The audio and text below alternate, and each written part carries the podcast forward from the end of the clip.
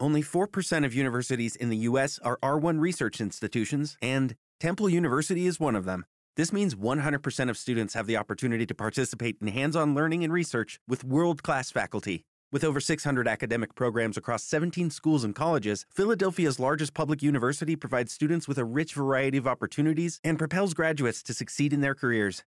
Temple University. Schedule a campus tour today at admissions.temple.edu/visit.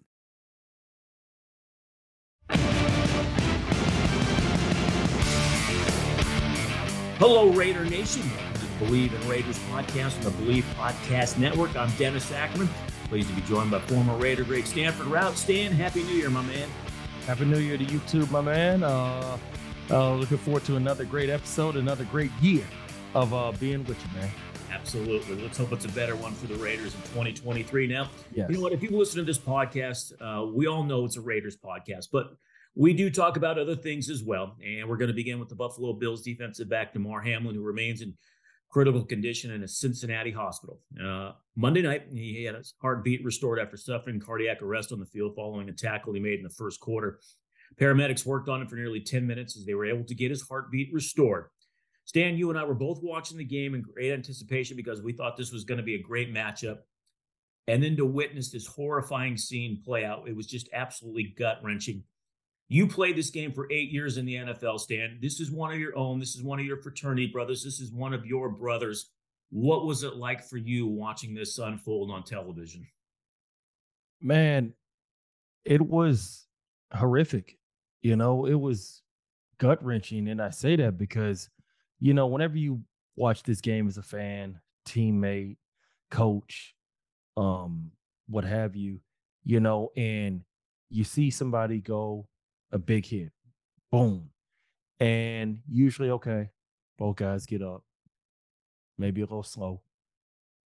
You see Tua, he gets up, he's a little wobbly, but he's still getting up. Right. And then when you see Hamlin make the what looks to be like a routine tackle on Tee Higgins, and he gets up, okay, no problem. And then you see him collapse right then and there. That's when it's like, whoa, like everything just took like a, a stark turn to the left. And um, you know, it's one thing, it's already bad enough when it's uh okay, yeah, he looks a little woozy. Looks like he's going to be going to concussion protocol. He's got to go into the tent. They got to go and check him out, you know, the neuroscientists and all that. But then when you start to see that they're giving that thing called CPR, resuscitating, now it takes on a completely different meaning. Like now, like we're wondering, is he going to still be with us? Mm-hmm. You know, um, from the spiritual sense. Uh, not is he going to be able to finish the game? Not is he going to be able to play next week? It's just is he going to be with us? And you know, man, like, oh man, I'm like, like, you really, really feel for everybody involved. You know, it's something that you notice how everybody at the stadium, which was mainly Cincinnati Bengal fans, um, everybody stayed. You didn't see anybody leave, and then that's when all of a sudden it really resonates with you that this is a game. That's it. It's just a game. It's just a way for a lot of guys who are supremely talented to feed their family, support their family. And at the end of the day, man, like you're human. At the end of the day, he's he's a man, he's a brother, he's a father, he's somebody's uncle, somebody's uh son, you know? And like it just, man, it, it's horrific to see. Obviously, now we're hearing that he's doing better. So prayers keep going up. I think prayers are going to continue to uh, have a positive uh, outcome for this situation. But man, just to see that, you know, and I, I really cannot. I, I can't really, really qualify it any more than I can right there, Da. It just it resonates with you. Obviously, I don't know him uh, personally. Uh, he's vastly younger than me, but at the very end of the day, you know, he's a fraternity brother Right. in this thing called the NFL. But above all that, he's a fellow human. And, you know, a lot of times fans look at players like they're cartoon characters, you know, like they're just these these figures that you see on the TV screen. You kind of feel like they don't have feelings, emotions, families, you know, whatever. And, you know, it just goes to show, man, like, you know, a lot of times as players, we look like gladiators because we're out there with the helmet, with the pads, you know, we're, we're, we're, we're, we got chiseled bodies, we're in good shape. You see the rocked up pecs and things like that. And it just goes to show, man, at the end of the day, you are freaking human. And anybody has the opportunity to go ahead and, dare I say, leave this planet, you know? Um, so yeah, just seeing that, it meant, like it's wow. Uh, hopefully, like I said, he winds up ha- making a full recovery. Right now, he's doing much better than he was on Monday. So the prayers need to continue to pour in, as I do every night before I go to bed. It just it, it just really resonates with you, man. And like, you know, it just goes to show, man, this game is so freaking precious, but life is even more precious. And how when you view everything out of that prism, this game doesn't mean, you know, because it's all about his life hanging in the balance. Not can he make it back for the playoffs? Not is he going to be able to suit up next week? Not is he going to be able to avoid going on IR? No, no, no, none of that. Now it's just, man, like we need to make sure that he's still with us. You know, yes. damn the game. Who cares exactly. if it doesn't get, you know, replayed or whatever? Who cares? It may affect the playoff standings or the playoff rankings, whatever. Who cares? If you like Roger Goodell, you'll figure all that out. Exactly. But uh, you know, the main thing is like you just want to make sure this young man who's what in his second year, yeah, you just want to make sure that like you just want to make sure that he's still with us. You know what I mean? Because yeah. it just it just puts everything in perspective. That's something my dad used to always tell me, even still to this day. It just it just it really makes you aware of what's most important in life. So I'll go ahead and just leave it right there. Uh, uh, like I said, my heart goes out to him, his family, the Buffalo Bills, the NFL community, anybody that was watching that game, and hopefully, uh, hopefully he makes a speedy recovery. And this is a story of triumph rather than tragedy when we look back on it. You know what, Stan, you bring that up, and it, to me, it's interesting. And over the last couple days, I've read and I've heard so much. To me, it's been overreaction about the game of football. Is it safe? I mean, Stan, you played it. We we know it's a violent game, but at the same time, to me, the NFL game has never been safer with all the protocols and the rules that have been in place over the past. Uh, I'll say dec- or decade or so. I mean, you know, everyone wants to make a big deal why the NFL didn't make the call to suspend the game sooner, and why was their announcement the game would resume after the teams were allowed a five minute warm up. Uh, today, Bengals coach Zac Taylor said there was never any directives for the game to resume. I mean, Stan, this was an unprecedented situation, and it's not a perfect system the NFL has. I'm sure there was a lot of moving pieces down on that field, which we have no idea what was going on. So, yeah. to me, Stan, can't we just focus on the fact that the medical team reacted in a timely manner and likely saved the life of Damar Hamlin? I mean, Every NFL team is required to design and implement an emergency action plan. It's reviewed by the NFL and the NFLPA, Stan, and it's mm-hmm. approved by third party experts. So, home teams, for those of you who don't know, they must designate a level one trauma center and have two certified crews of paramedics and two advanced life support ambulances at a stadium for a game. I think that's and thank God they did. Focused on Stan. Thank God. Right? Yeah. Thank God. I think that negative. I mean, I look at. I know the NFL is not perfect, and we love to pile on every chance yeah. we get. But man, they got it right. They saved someone's life. Yeah, they did. And you know, you got to go and give them credit for that. I just I just think that, you know, in our society, it's like we always have to find the villain or we have to find somebody that we can go ahead and kind of point the finger at. And you know, within this situation, you know, I, I eh, I mean, listen, you know, if you want to sit over there and you want to see the glasses half full, uh, or I'm sorry, half empty, then like you go right ahead. You know, as a fan or just a consumer of the NFL that wants to view it through that prism, I just look at it like that kid was resuscitated on the football field. That kid is still amongst us on planet Earth right now. If you want to sit there and say, whoa, you know, the NFL should have called the game right then and there. And, you know, yeah, they probably should have. But listen, when the hell has there ever been a time where somebody's had to be resuscitated on the football field? Like, not that I know of in my lifetime. Maybe somewhere, you know, long, long ago. Nothing that I know of. So my point when I'm trying to make it, it's real easy to go ahead and try to villainize or point the finger at the NFL. But like, this is something that they have not had prior experience to. This is something that is new to them. Like, wow, we go and we see a routine tackle. A guy gets up, okay, can go ahead and exhale, and then all of a sudden he collapses. And you know, it's not a situation where okay, he's a little woozy. Let's go ahead, help him to the sideline, put him in a uh, concussion protocol, see where he is neurologically, and then we can assess the situation. No, you got to try to resuscitate this guy to bring him back to life. That's something that's completely different that nobody has experience in. So that's where I'm just thankful that okay, he was resuscitated. He's now living. I'm not gonna sit up here and you know point the finger at well, hey, uh, good job for resuscitating, but you know, you, you, you, you, you, you still messed up. Right. I'm not gonna sit over here and do that just because I don't have the energy to do that. I'm gonna put all forth my energy towards making sure that he's okay. And you know, just to to to, to go back to that within football, somebody tears an ACL in practice during a team drill. The coach will just move the ball up about 15 to 20 yards to go ahead and let the paramedics, the trainers go ahead and tend to the injured individual, but they still continue with practice. You know, if you get a player who gets a concussion uh, during a football game, he's going to be uh, help to the sideline. He's going to be in concussion protocol. They're going to continue with the game. And, you know, when you really just sit and watch it was hard for me to watch because it's it's certain points i'm kind of I'm, I'm, wondering like am i really seeing what my eyes are telling me i'm seeing? Because i've never seen somebody be resuscitated on a football field. Right.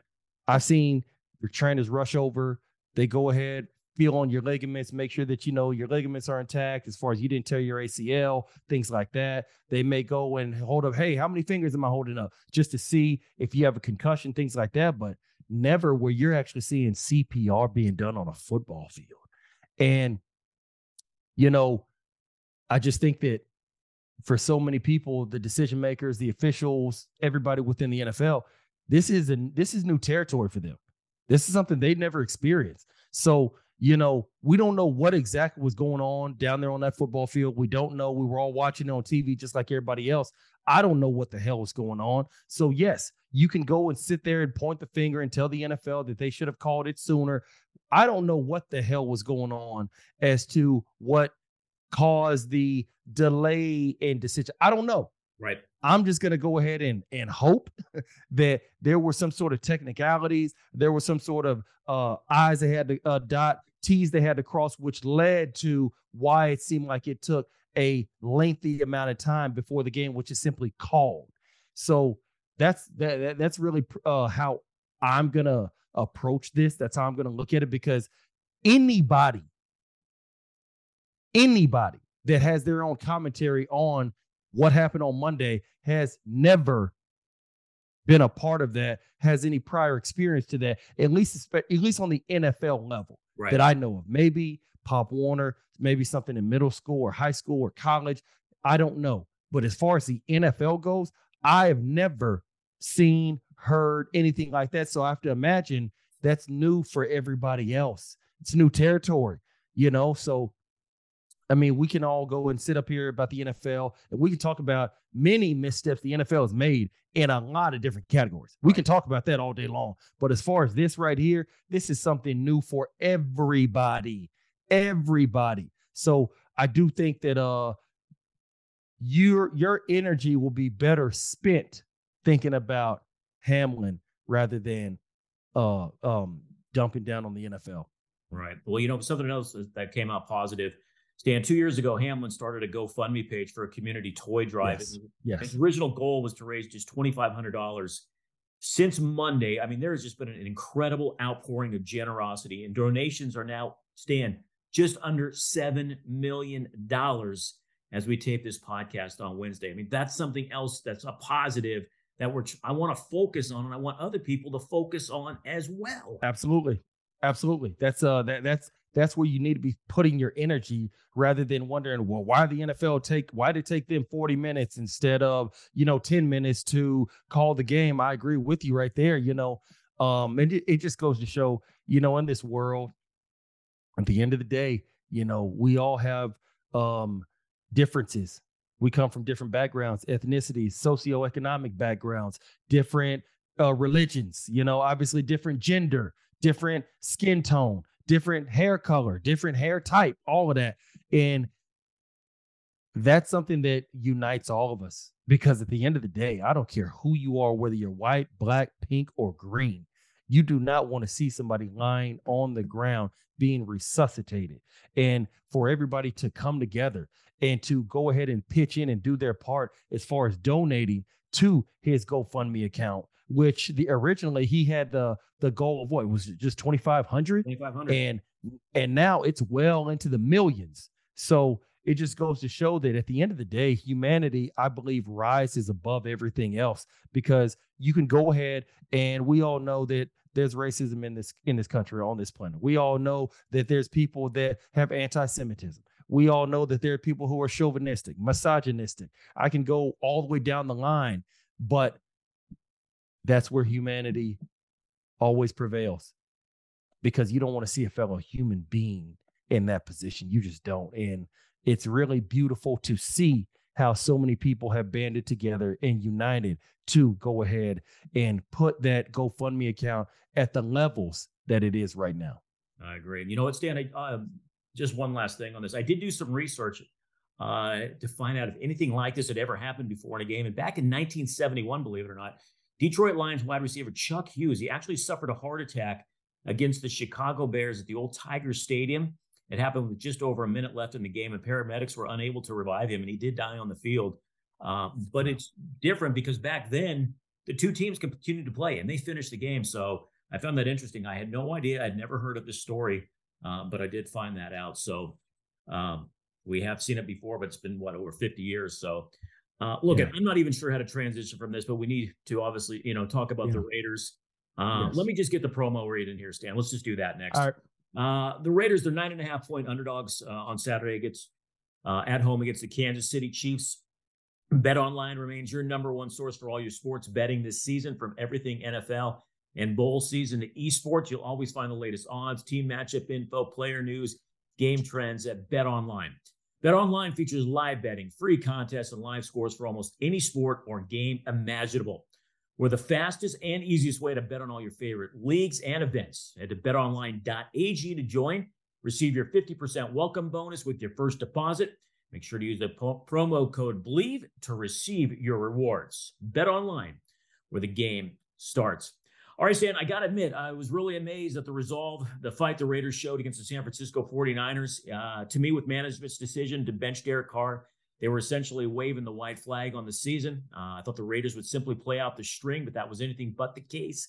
Now, the Kings of the AFC West, the Kansas City Chiefs, come and calling in the final game of the year. But before that, Stan, what was your takeaway uh, from the Raiders' performance against the 49ers? Oh, oh, wow. Um, my takeaway was several, several aspects that don't surprise me, and then a few that actually did. Uh, it doesn't surprise me that the Raiders blew another lead. That does not surprise me. Um, it doesn't surprise me that Brock Purdy obviously is playing well and knows this system well under Kyle Shanahan, and they were able to go ahead and move the ball the way that they did. Um, also, what a pleasant surprise, but also when I really think about it, it's not completely surprising is how well is is is how well our guy played.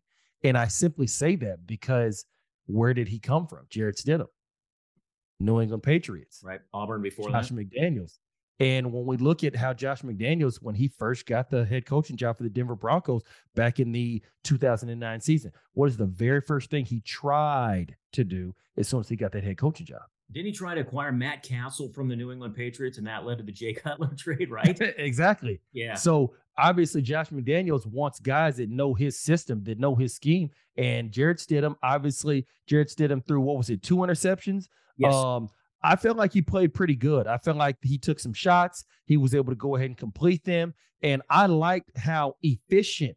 I liked how how confident he looked within running that offensive scheme. And obviously, we can see for Josh McDaniels, that's why he likes to have somebody from his tree, from his scheme. So that was something that I definitely was uh, uh pleased to see. But uh, as far as the you know the game went, obviously the Raiders played the 49ers tough. Obviously they played them for a good portion of the game very well but you still see the holes within the defense. You still see how they need to go ahead and show up a few things on the offensive line, getting Jarrett Stidham or whoever the quarterback's going to be in the future, getting him more protection. But I can simply say this. DeMeco Ryans has done a fine job for the San Francisco, for the San Francisco 49ers defense all year long. And when you look at how, what was it, how uh, I believe what the 49ers have not given up a, a first drive touchdown all year long, or they haven't given up a late score uh, within the final two minutes. Yes. Of the yeah of the, of the half, like right. all year, and the Raiders were easily able to do that all day long. But obviously, in the fourth quarter, that's when that defense they turned it up a notch. They went ahead and they got back focused and uh, that's where the Raiders' deep, uh, offense started to stall. So you know, all in all, it was a very tough fought game. The Raiders clearly should have won, no doubt about that. Another blown lead. Yep. Um, but uh, I was pleased to see how Jarrett Stidham play. Uh, Stan, I agree. I thought my biggest takeaway, the moment didn't appear to be too big for him. I mean, yes, you uh-huh. know, he made his, his first start against arguably the best defense in football. I don't think, you know, yep. many people are going to disagree with that. He completed 23 of 34, stand for 365 yards in his very first start. He joined yep. Patrick Mahomes as the only quarterbacks this season to throw three touchdown passes against the 49ers. I thought he showed great poise, made a number of nice throws. Raiders scored on six drives. I thought he was accurate on time. Uh, I thought he used his legs to evade, evade sacks. He created extra time in that pocket. Stan, uh, to me, this is just my personal opinion. I think it's too early to start talking about his chances of getting into the mix to become the Raiders' full time starter beyond the season. I mean, he's a free agent. I do think yeah. they should bring him back as at least a backup, maybe uh, even a, a stopgap if they can find. I agree. I agree. Uh huh. Uh-huh. Stan, let me ask you this, uh, and I'm not trying to downplay what Stidham did, but you played eight years on the defensive side of the football in the NFL. How difficult is it for teams when they don't have any tape or very little tape on a quarterback? Well, yeah, it's definitely a little bit different because you're not able to you're not able to personalize how you're going to attack him. Okay. You know, with certain quarterbacks who are more so pocket guys, that's something that's something that you want to go ahead and you want to try to blitz them from directly up the middle, flush them out of the pocket, like the Tom Brady's of the world, the Peyton Manning's of the world, because they're more statues. You want to get them out on the move because that's where they're not comfortable. Now, if you got somebody like a Pat Mahomes, somebody like an Aaron Rodgers, a Lamar Jackson, you want to blitz them from outside. You want to keep them in the phone booth. You want to put them in the position or in the area where they feel the least amount of comfort. And so that's where you get to the juxtaposition of not being able to personalize how you're going to attack somebody. Whether you're going to go ahead and run cover three, rip Liz, whether you're going to bring the safety down from the weak side or the strong side to the passing strength, things like that. That's where it gets intricate. That's where you cannot really know how to attack this guy specifically to his skill set and what the offense tries to do to accentuate his strengths, hide his weaknesses. So, yes, it does get a little tricky, but I can still say this even with that being said, you know, the 49ers were out there stoning Tom Brady. Right. you know what I mean? So yeah. you still got to give some level of credit to a Jarrett Stidham. Yes, DeMeco Ryans was not able to fully game plan for Jarrett Stidham, but we all assumed just off of the simple fact that the 49ers are number one in damn near every category in defense, they're at least going to be able to get the better of Jarrett Stidham. They're not going to be out there looking for many parts of the game, looking how they were being dominated by Jarrett Stidham. So even with all that being said, not being able to go ahead and personalize how they're going to attack him, I still give um, a great amount of credit to Jared Stidham simply for not appearing like the moment was too big for him.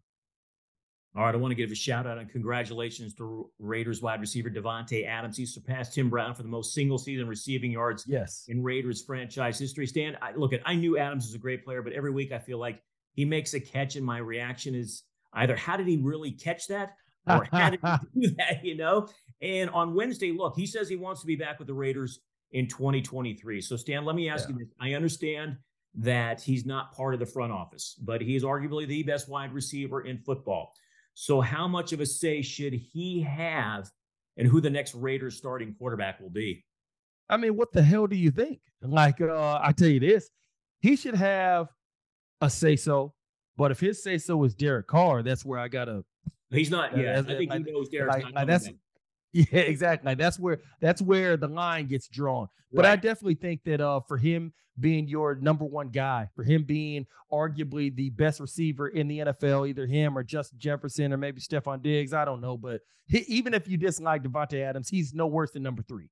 Um, he definitely should have a say so. Now, it should it be to the point to where he's sitting in the meetings with the GM, the owner, the head coach. I don't know about all that, but I do believe that yes, he is he deserves a phone call of hey, D, hey, uh, what you think about uh this guy? What you think about that guy? You know, what are your thoughts on this guy? Okay, how do you feel about that guy? He de- he definitely deserves to have his phone number called on just to get his input on how he feels about said quarterback. There's no doubt about that. Stan, let me ask you this a little trivia. I like to throw trivia at you, uh, and you should get this because you definitely know who it is. Jarrett Stidham was number three. Standing, where's number three? Right? Who was the Uh-huh. last Raiders starting quarterback to wear number three? Uh, uh, okay. Starting quarterback. I would have to go with uh to wear number three. I would have to go with either Charlie Frye or Carson Palmer. Carson Palmer. Good job, Stan. Mm-hmm. How many, years go. Did, how many years did you play with Carson? One or two? I can't Just remember. uh just one. Just one. He came about mid-season 2011 because you know he retired because you know Cincinnati wouldn't trade him. Right. And then uh we acquired him somewhere, what, mid-season, something like that. He started Jason Campbell got a hurt. couple right? game, yeah, a couple games for exactly. Started a couple games for us towards the end of the 2011 season. So basically half a season. All right. Well, Stan, look, we haven't heard from Derek Carr uh, since you know all this unfolded. I don't think we're going to, uh, but we heard from his brother David, who is an analyst on the NFL Network, and here's what uh, David had to say uh, about his brother, and very critical of the Raiders. And here's what he had to say in quote: "So when I look at it, it wasn't Derek that changed; it was the Raiders that changed. So when I go forward with Derek." That conversation of him being retired or a Raider is no longer an option. He's playing football again. He's reinvigorated. He's going out, and the Raiders are going to seek a trade. They're going to bring trades, which Derek has a no trade clause, which we all know, and they're going to Mm-hmm. listen. And he's going to look for a team that has a stable situation between their head coach and their ownership. Stable Agreed. is the key word there. He's also going to be looking for a team that is also looking for a quarterback that has a reputation for game winning drives and fourth quarter comebacks. I'm excited. Mhm. Maybe he's the missing piece for someone. We'll see what happens. All right, Stan, what do you think about uh, Derek's brother David's comments? Well, obviously, um, you know, in that intricate situation, you got to look at how for uh for for a David Carr, obviously his years with the Houston Texans, they went in, a certain direction that he probably feels left a lot of meat on the bone as far as they didn't put certain pieces around him. So he has his own situation or his own memories of feeling like the team didn't necessarily do right by him. So he can empathize with a Derek Carr who's right now going through a situation where he's had to go through multiple head coaches. He's had to go through multiple offense coordinators and necessarily not being not feeling like your team is giving you every opportunity, giving you every advantage, giving you every perk for you to be at your tip top best. And I think that when you really, really go and you look at where Derek Carr lands throughout the pantheon of quarterbacks in the NFL, to me, I think he's probably somewhere between 10 to 15. I don't think Derek Carr is a scrub by any means. And I don't think there's anybody that would disagree with the sentiment that I just gave. But I can say this it comes a time for everybody, especially at the quarterback position. We all know that's got the most longevity. But it comes a time where Peyton Manning didn't finish his career with the Colts. And Joe Montana didn't finish with the 49ers, Stan. Exactly. Matt Ryan won't finish his career with the Falcons. Nope. you know, so like when you really just look at it in totality, that's a part of the evolution. Yep. That's just a part of it. And so obviously you don't like it. I'm, I mean, trust me, if he liked it, I'd actually think something's wrong with him. But it just comes with comes with the territory. So more than likely, Tom Brady is going to finish his career with a team not named the Patriots. He might be on the third team next year, Stan. exactly. So if Tom Brady and Peyton Manning, if they don't finish their career with the team that drafted them, uh, come on now, and that's where, and that's where I think uh, Derek Carr is now realizing that. That's where David Carr has been known that, no doubt about that. Uh, but you know, like I said, I get it. You want to go to a team that's got stability, no doubt about that. That's what I would want for him because I think that Derek Carr can do a lot of great things. I think he needs more pieces around him, more so than a lot of people anticipate that he needed. But I think for him to go to a situation where he's going where he's going to a team that has a good defense, stable ownership, head coach type of relationship, where he's not always dealing with a new play caller or a new head signal guy every single year, I think that would do him worlds of good. And I think it would, I think the stability would be a breath of fresh air, not having to deal with a player getting in a car wreck where it kills somebody.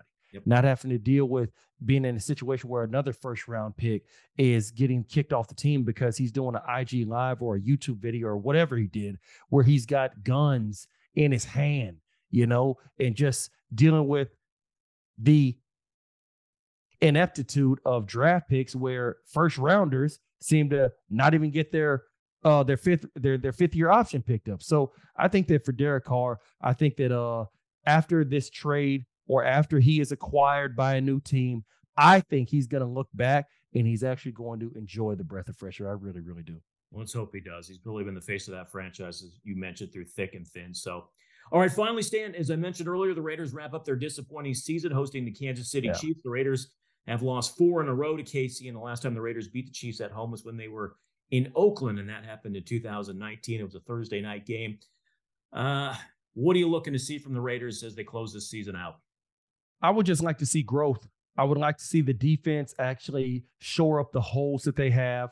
I would like to see Jarrett Stidham go ahead and continue to take another positive step. That way we can see, okay, you know what? Wasn't just a fluke, wasn't just beginner's luck of him uh, playing well against the San Francisco 49ers. I would like to see the Raiders defense do a better job against the pass. I would like to see them do a better job at not allowing big plays. I would like to see them do a better job at when you actually have the ball being tipped in the air because the pass rush is getting to the quarterback. It does not still fall into the hands of Brandon Aiyuk when you're trying to get a stop so you could eventually try to go ahead and win this game. I would like to see that not happen. So just uh intricate situations here and there. And then, you know, I would like to see Josh Jacobs finish the year with the rushing title. I would really love to see that just for him, not having his fifth year option picked up, everything that he's gone through throughout the early stages of his life. Uh, I would love to see that. So it's a multitude of areas that I would just like to see finishing the year strong. We're clearly not making the playoffs. We know that. And probably we'll have a new quarterback next season.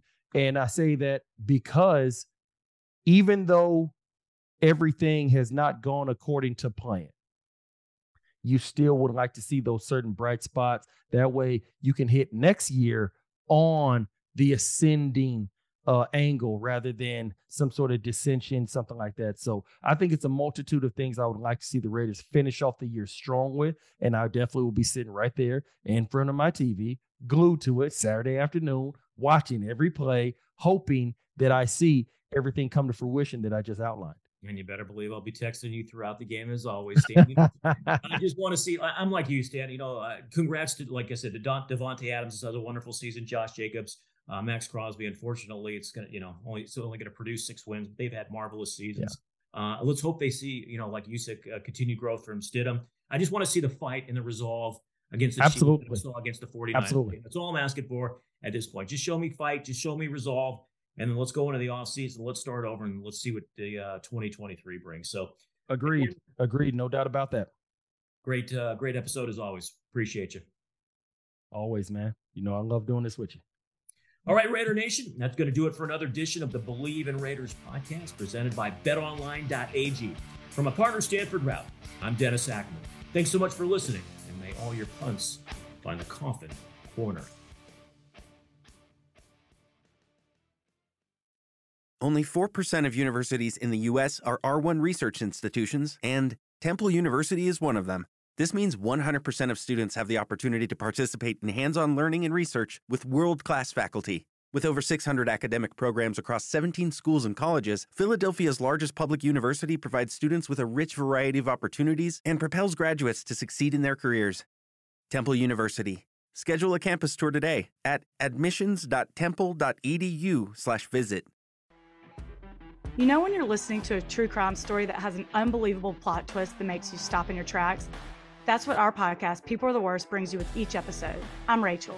And I'm Rebecca. We're identical twins who love true crime cases that make you say, didn't see that coming, and we hate the people responsible for them. Listen to People Are the Worst now on Apple, Spotify, or wherever you get your podcasts.